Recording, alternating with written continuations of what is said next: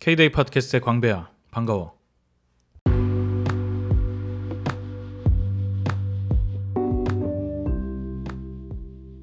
오늘은 어, 아무 말 대잔치 하는 날이야.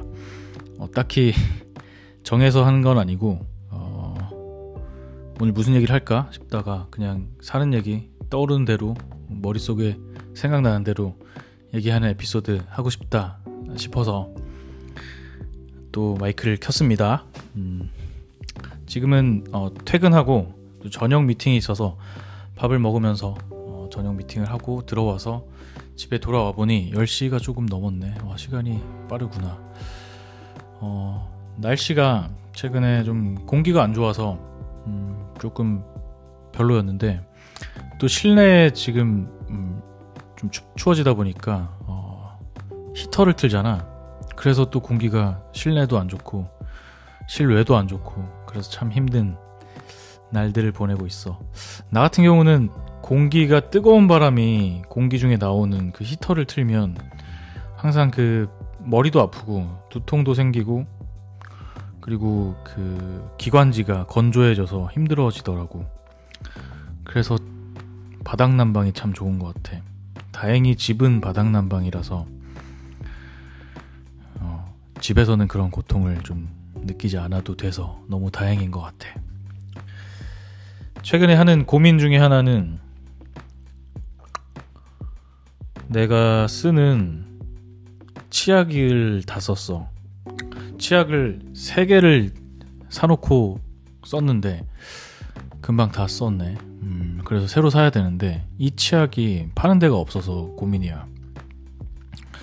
내가 음, 욕실 용품을 한 브랜드로 통일을 해놨거든. 그 내가 꽤 그 오랫동안 썼던 브랜드인데 닥터 브로너스라고. 어 그게 아마 그 뭐라 그러지?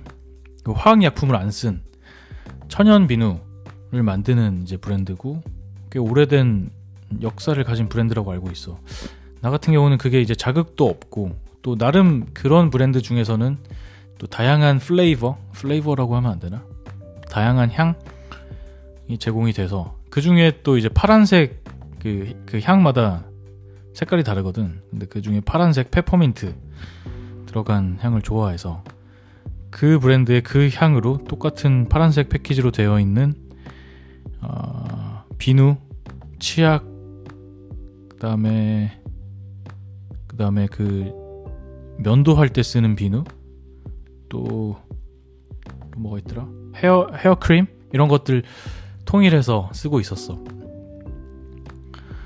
근데 그, 그 브랜드의 제품이 한국에서, 음, 비누 같은 것들은 다 이제 유통이 되는데, 치약은 유통이 안 되더라고. 그래서 저걸 살 때도 내가 기억하기로는 아마존을 통해서 주문을 했던 걸로 기억해. 그래서 아마존으로 주문을 또 해야 되나? 찾아봐야 될 것 같네. 이게 또 금방 오면 괜찮은데, 또 시간이 걸리니까. 아마존이 한국에 또 그 빠른 배송을 위해서 뭔가를 셋업을 하고 있다고 소식을 듣긴 들었는데 그게 좀 잘 됐으면 좋겠다. 아마존 정말 편하지 않아? 써보면 진짜 편하고 예컨대 배송 잘 되는 제품도 있잖아. 아마존 자체 제작 예를 들면 아마존 베이직스라든가 이런 것들은 지금도 해외 배송이 잘 돼서 괜찮은데 어서 한국에도 그 배송이나 이런 유통 그리고 서비스가 잘 됐으면 좋겠다 이런 생각이 그런 생각이 들어. 어, 내가 지금 집에 오다 보니까 정말 반가운 걸 발견했는데 내가 우리 집 근처에 쌀국수 포장마차가 있다 그랬잖아. 어, 들은 사람은 알 수도 있는데 쌀국수 포장마차가 있어. 그한 걸어서 한 2, 3분 거리에 있거든. 근데 그게 확인을 해 보니까 금요일마다 오더라고. 그러니까 금요일만에만 오는 거야. 금요일 저녁에만 오는데 그래서 한번 시도를 해봐야지 생각을 했는데 시간이 안 맞아가지고 보통 금요일 저녁에 약속이 있기도 하고 뭐 이래가지고 혹은 뭐 밥을 음, 이미 먹었거나 이런 상황이 돼서 맞추지 못해가지고 아직 시도를 못 해봤는데 포장마차가 하나 더 생긴 거야 집 바로 앞에 거의 한 10발자국? 근데 무슨 포장마차인지 궁금했었거든. 그래서 매일 있길래. 그래서 오늘은 이제 퇴근하면서 또 있길래 이제 차 속도를 줄이고 유심히 봤더니 어, 라멘인 거야. 라멘 포장마차가 생겼어. 완전 너무 반갑지 않아? 완전 할렐루야야. 나 라면 좋아하거든. 어제도 먹었어. 그래서 어, 매일마다 밤에 라면을 먹을 수 있는 포장마차가 집 바로 앞에 생겼습니다. 너무 반가워. 반갑고 기쁘고 맛도 있었으면 좋겠어. 빠른 시일 내에 내가 바로 내일 한번 도전해봐야겠다. 아, 그치. 내가 내일 집에서 일할 거거든. 집에서 일을 하다가 저녁 때쯤 아주 편한 차림으로 걸어 나가서 혼자 라멘을 음, 한 접시를 뽀개고 오는 거지. 음, 좋아. 차슈를 추가해서. 와.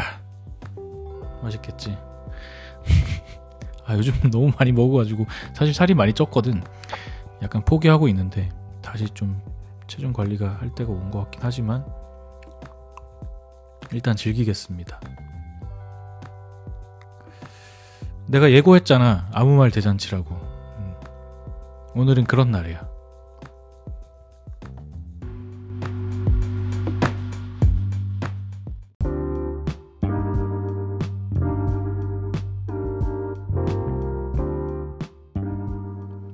비누 얘기가 나와서 좀 얘기를 하고 싶은데 나도 이걸 계획한 건 아니고 얘기를 하다 보니 비누 얘기가 나와서 내가 그 얼마 전에 얼마 전은 아니고 꽤 됐는데 비누에 좀 관심을 잠깐 가졌던 적이 있었거든. 어, 왜냐면 비누를 직접 만드는 게 재밌겠다 싶어가지고 살짝 인터넷을 통해서 찾아본 적이 있었어. 그래서 음, 기억이 나서 내가 지금 컴퓨터 앞에 앉아 있는데 옛날에 적어놨던 노트를 잠깐 펴놓고 기억을 되살려서 얘기를 좀 해볼게. 음, 비누라는 게 그 계면 활성제가 들어간 거라고 할 수 있다고 해. 그래서 굉장히 많은 제품에 쓰이고 있고 그 계면 활성제는 이제 좀그 아씨 나도 잘 모르는데 그 화학적으로 그 친수성 부분과 소수성 부분이 같이 뭉쳐진 이제 분자라고 볼 수 있지. 그래서 이게 어 그 한쪽에서 단백질을 잡아내서 끄집어내서 이제 물로 씻어냈을 때 그거를 끄집어낸 거를 가지고 같이 떠내려가는 거지. 그래서 때를 빼게 하는 거 혹은 이물질을 빼게 하는 거. 이 이물질이란 건 거의 이제 단백질로 돼 있잖아. 그래서 이 계면활성제의 분자 구조가 그런 단백질을 갖고 같이 흘려 보내는 거야. 그렇게 동작한다고 나는 알고 있어. 아, 이게 너무 허접하게 알고 있어서. 어, 틀린 개념이 많이 포함될 수 있어. 양해해주고. 그래서 그런 비누인데, 근데 우리가 계면활성제 나쁘다 이런 얘기도 있잖아. 근데 계면활성제는 엄격히 얘기하면 그 개념 자체가 나쁜 게 아니라 그거는 당연한 어떤 분자의 구조일 뿐인 건데, 그 화학적으로 만든 계면활성제 중에 어떤 이 성분이 너무 강하다 보면은 피부나 어떤 몸에 안 좋은 영향을 미칠 수도 있기 때문에 그런 얘기가 있었고 그래서 그 대량으로 생산된 계면활성제를 투입해서 만든 뭐 비누를 비롯한 많은 제품이 위험할 수 있다라는 얘기가 있기 때문에 그런 거지. 그러, 그런 이유 때문에 그 화학적으로 만든 대량 생산된 비누보다 천연으로 만든 비누가 좋다라고 해서 사람들이 이제 천연 비누를 만드는 어, 브랜드도 생기고 또 취미로 집에서 만들기도 하고 특히나 뭐 어, 아이가 있는 집이나 이런 데도 관심이 있는 데도 있지.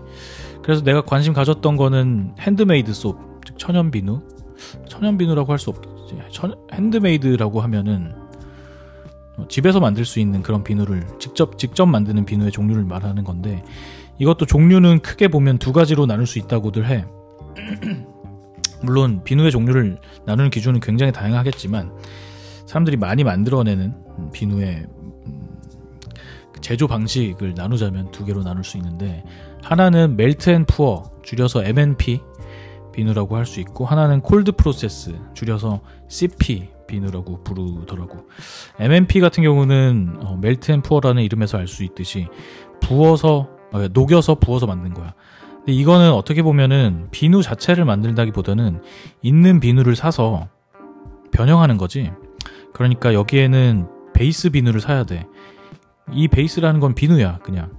그래서 아무 향도 없고 그냥 기본이 되는 비누를 사서 녹인 다음에 거기에 만들고 싶은 향과 색과 이런 것들을 혼합해서 섞은 다음에 원하는 틀에다가 넣어서 부어서 원하는 모양으로 만드는 그런 방식이 MNP 방식이고 cold process는 조금 더 근본적으로 비누 자체를 만드는 건데 이 비누가 될 수 있도록 화학 반응을 직접 일으키는 거야.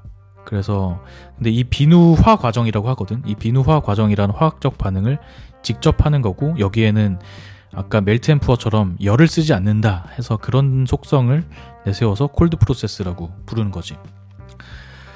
그 비누화 과정이라는 게 음, 어떤 거냐면 아까 말했듯이 그 비누의 역할을 할 수 있는 화학물을 만들어내는 건데 이 비누를 만들려면은 어, 오일이 필요하고 그리고 여기에 알칼리 성격을 띠고 있는 가성소다를 합성해서 어, 화학적 반응을 일으키는 거야.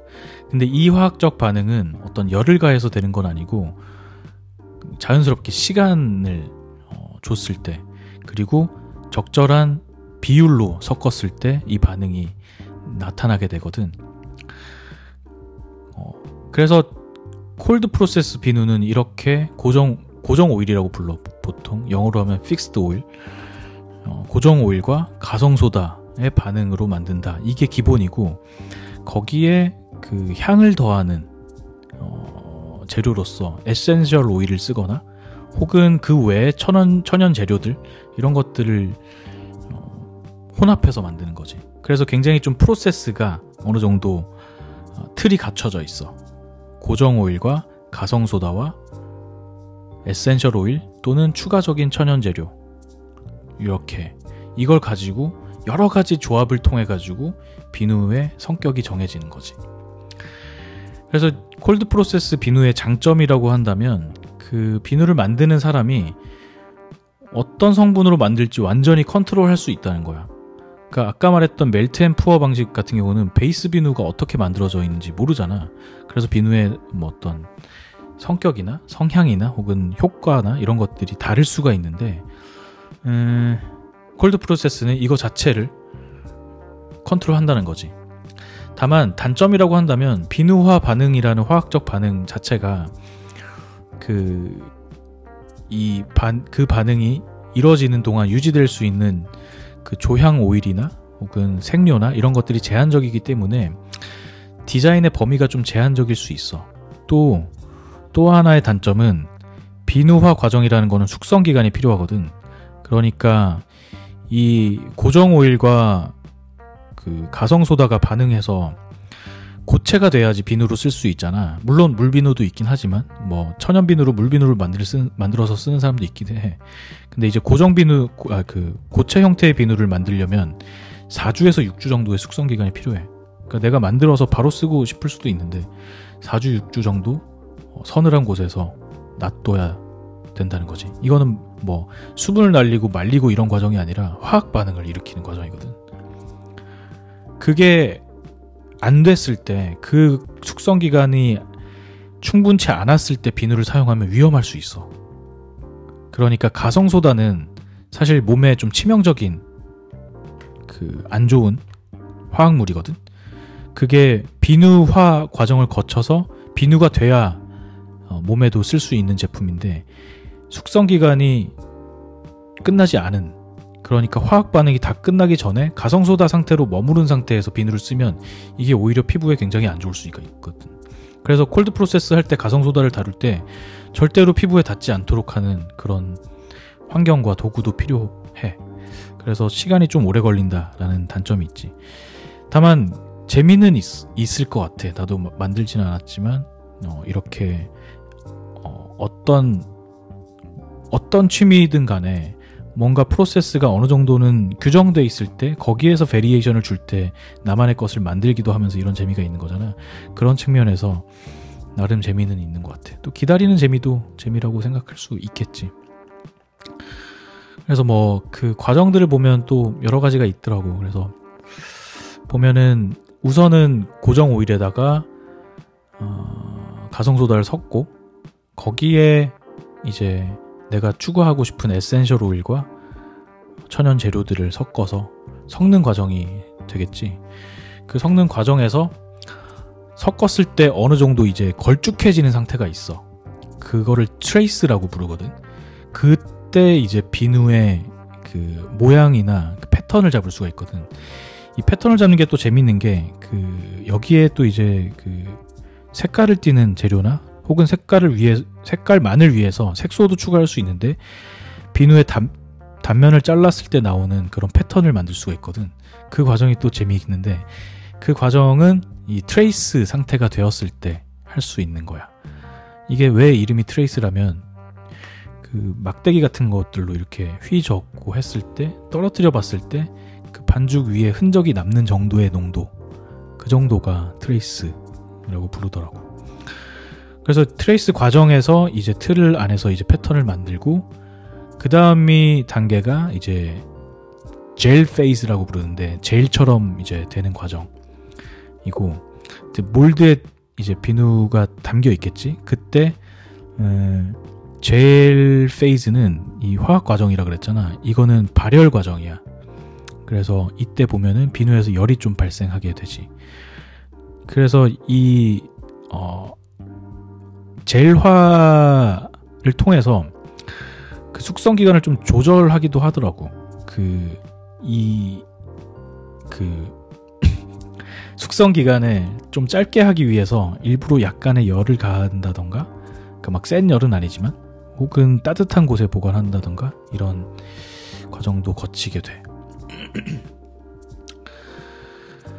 어, 그 그래서 비누는 그래서 천연 비누는 또 되게 종류가 또 되게 다양한데 그런 비누 종류 이름 들어봤을 거야. 뭐 Castile soap, 음, 마르세유 soap, 뭐 African black soap, 알레포 soap 이런 것들이 있거든. 이런 것들이 뭐냐면 이게 뭐 예를 들면 마르세유, 캐스틸 이런 것들은 다 지명이야. 그런데 이 지명이 왜 들어갔냐면 그 장소에서 유명한 비누였던 거지. 그런데 그 지명에서 시작됐지만 지금은 비누의 그 종류로 구분이 되는 건데 이 종류에 따라서 전통적인 비누의 레시피들이 다 다른 거야. 아까 얘기했듯이 음, 고정 오일이 있는데 이 고정 오일은 여러 가지를 쓸 수 있어. 보통 많이 쓰는 게 올리브 오일 혹은 코코넛 오일 혹은 팜 오일 이런 것들을 쓰거든. 그런데 예컨대 내가 기억하기론 Castile soap 같은 게 올리브 오일만 100% 쓰는 그런 비누 종류를 음, 전통적으로 Castile soap이라고 부르더라고. 내가 아까 얘기했던 Dr. Bronner's가 Castile soap이야. 물론 이것도 약간 그런 게 있대. Castile soap이라고 부를 수 있냐? 그러니까 Castile soap에서는 약간 그 순수함을 강조하는 그런 측면이 있거든. 그래서 근데 아까 얘기했듯이 Dr. Bronner's는 다양한 그 향이 있다 그랬잖아. 어, 때때로 어디선가는 Castile soap에는 향도 안 들어간 어, 올리브 오일 100%에다가 가성소다로만 만든 거를 Castile soap이라고 부를 수 있다라고 주장하는 데도 있다고 들었어. 그리고 이 고정 오일을 혼합해서 보통 많이 써. 어, 왜냐면 예를 들면 올리브 오일 같은 성격은 내가 기억하기로는 그 되게 만들기 어렵다고 들었어. 그러니까 비누화 반응 그리고 숙성 기간 이런 것들이 잘 안 돼서 그 고체가 안 되는 경우가 꽤 많이 있다고 들었거든. 그런 데서 이제 조금 어, 고정 오일을 다른 것들을 혼합해서 코코넛 오일이나 팜 오일이나 혹은 다른 오일들을 혼합해서 만들었을 때 좀 더 만들기 쉽게 된다는 그런 나름의 레시피들이 있더라고. 그런 식으로 그 고정 오일을 어떻게 쓰냐 거의 다 이런 것들에 따라서 우리가 부르는 비누의 종류가 많이 바뀌 어, 달라지게 되지. 어, 마르세유 soap 같은 거는 어, 이거는 어떤 거지? 난 잘 모르겠다. 아무튼 이것도 아마 특유의 레시피들이 있을 거야. 여기에 이제 향을 더하게 되지. 이 향을 더하게 되는 거는 어, essential oil 혹은 아로마 오일 이런 거 이런 거를 음, 많이 이제 사용하게 되지. 여기에 또 art가 있지. 그 essential oil이라고 하는 거는 크게 보면은 동물성과 식물성이 있다고들 해. 근데 이 동물성은 예컨대 뭐 오소리 오소리에서도 쓴다고 하고 뭐 되게 많더라고. 그런 게 있고 식물성은 뭐 그 꽃이나 식물에서 추출한 essential oil이 있지. 음, 보통 향수에서도 많이 쓰고 그런 것들로 이루어져 있다고 해. 그래서 이 essential oil은 향도 다르고 또 피부에 비누로 썼을 때 피부에 주는 효과 이런 것들이 굉장히 다르다고 해. 아, 잠깐 찾아봐야겠다. 이게 되게 재밌더라고. 내가 이 노트에는 정리해 놓지 않았는데 그게 막 효과도 다 다르고 그래서 내가 원하는 비누가 있을 거 아니야. 그리고 내 피부 타입이 있을 거 있을 거고 그런데 어떤 게 효과가 있을지 이런 것들을 상상하면서 나만의 나한테 이제 어, 필요한 비누를 만들게 되는 거지. 그게 보통 이 essential oil을 쓰는 과정에서 정해진다고 볼 수도 있어. 이거 잠깐 내가 찾아서 다시 얘기를 이어가 볼게.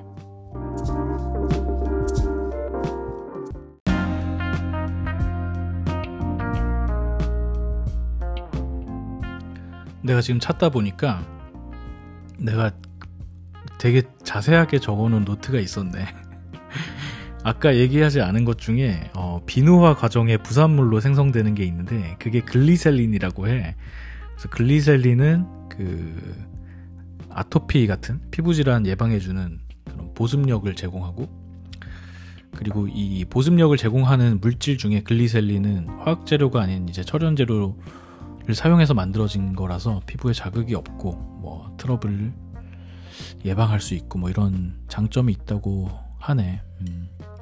그렇고 또 그 레시피가 있다 그랬잖아. 근데 이제 가장 일반적으로 쓰는 레시피가 팜오일 30%에 코코넛 오일 30% 그리고 올리브유 30%그 다음에 아몬드 오일 10% 이거를 기본 오일로 쓰는 게 가장 일반적으로 쓰는 방식이라고 해. 아마도 이렇게 쓰면 실패할 확률이 적은 어, 괜찮은 비누가 나오기 때문에 그런 거겠지.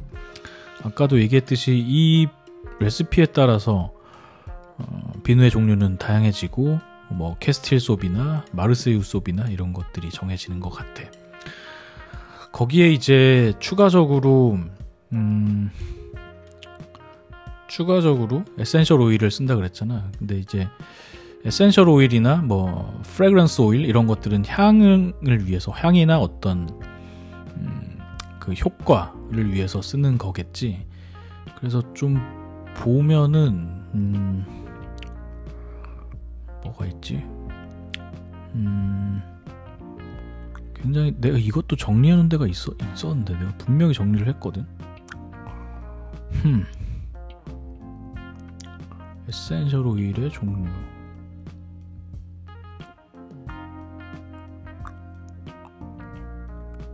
못 찾겠다. 음. 이건 뭐 근데 인터넷에 찾아보면 엄청 다양하게 나와. 음.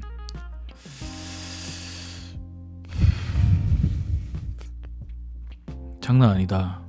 내가 진짜 팟캐스트를 막 만들고 있구나 이제. 어, 얘기할 내용도 준비도 안 된 상태로 막 찾으면서 하고 있잖아. 이게 너무 쉬워져서 그런 것 같아. 아무튼 그래 뭐 되게 오일이 다양하더라고. 그래서 그런 fragrance oil이나 essential oil을 추가해서 쓴다라는 게 이제 기본인 것 같아.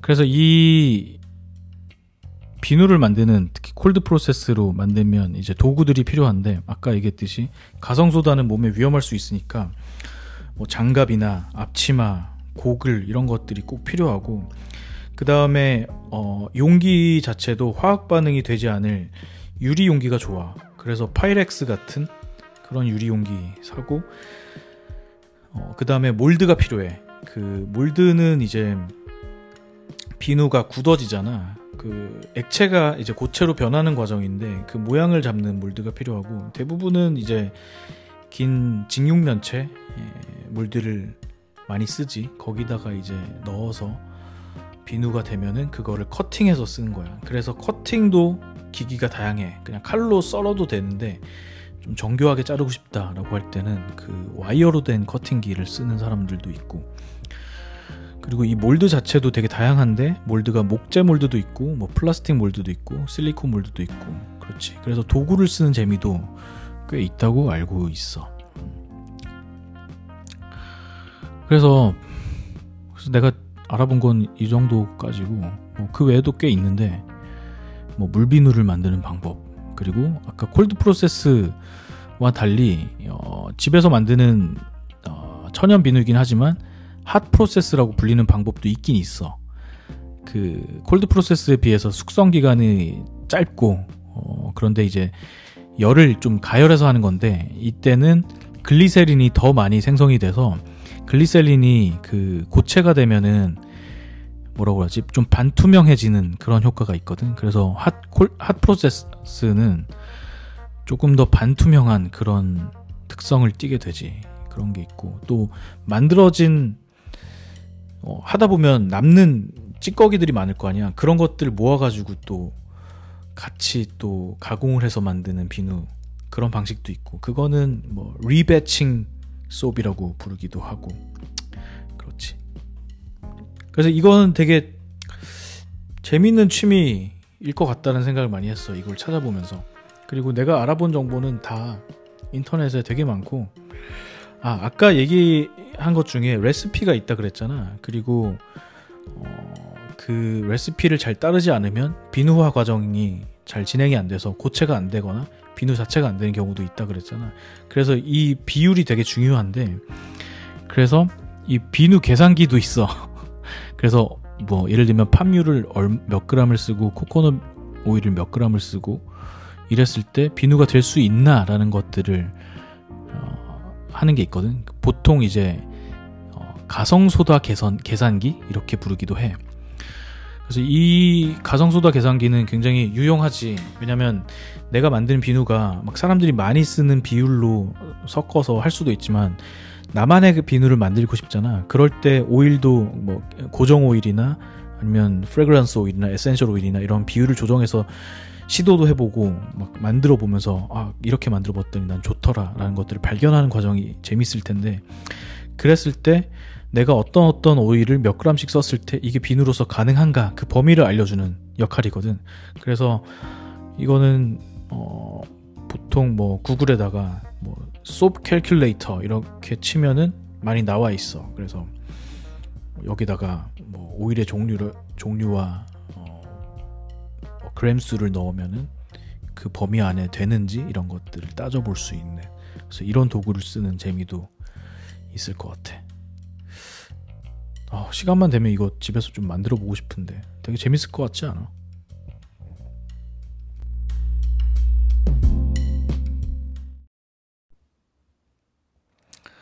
어, 오늘의 아무 말 대잔치는 비누 얘기로 끝났네. 어.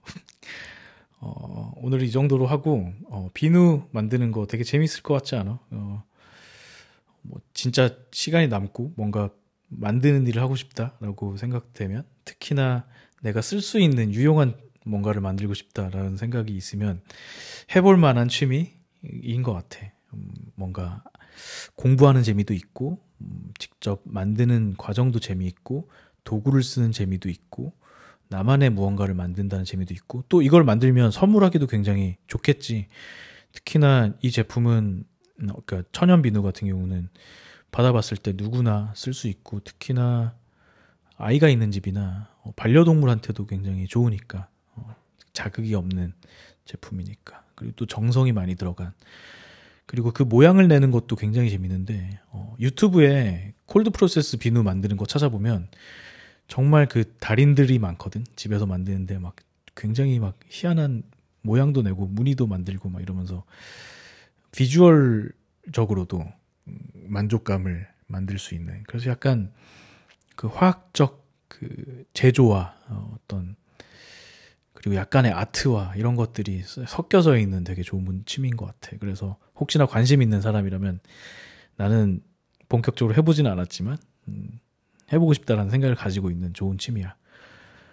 어, 그래서 내가 그 오늘 말한 것 중에 정확하지 않은 게 많이 있을 수도 있어. 그런 것들은 좀 감안했으면 좋겠고 그냥 소개 정도라고 생각하면 될 것 같아. 어, 그럼 오늘 이 정도로 하고 어, 다음에 또 좋은 내용으로 다시 만날게. 오늘도 고마웠고 안녕.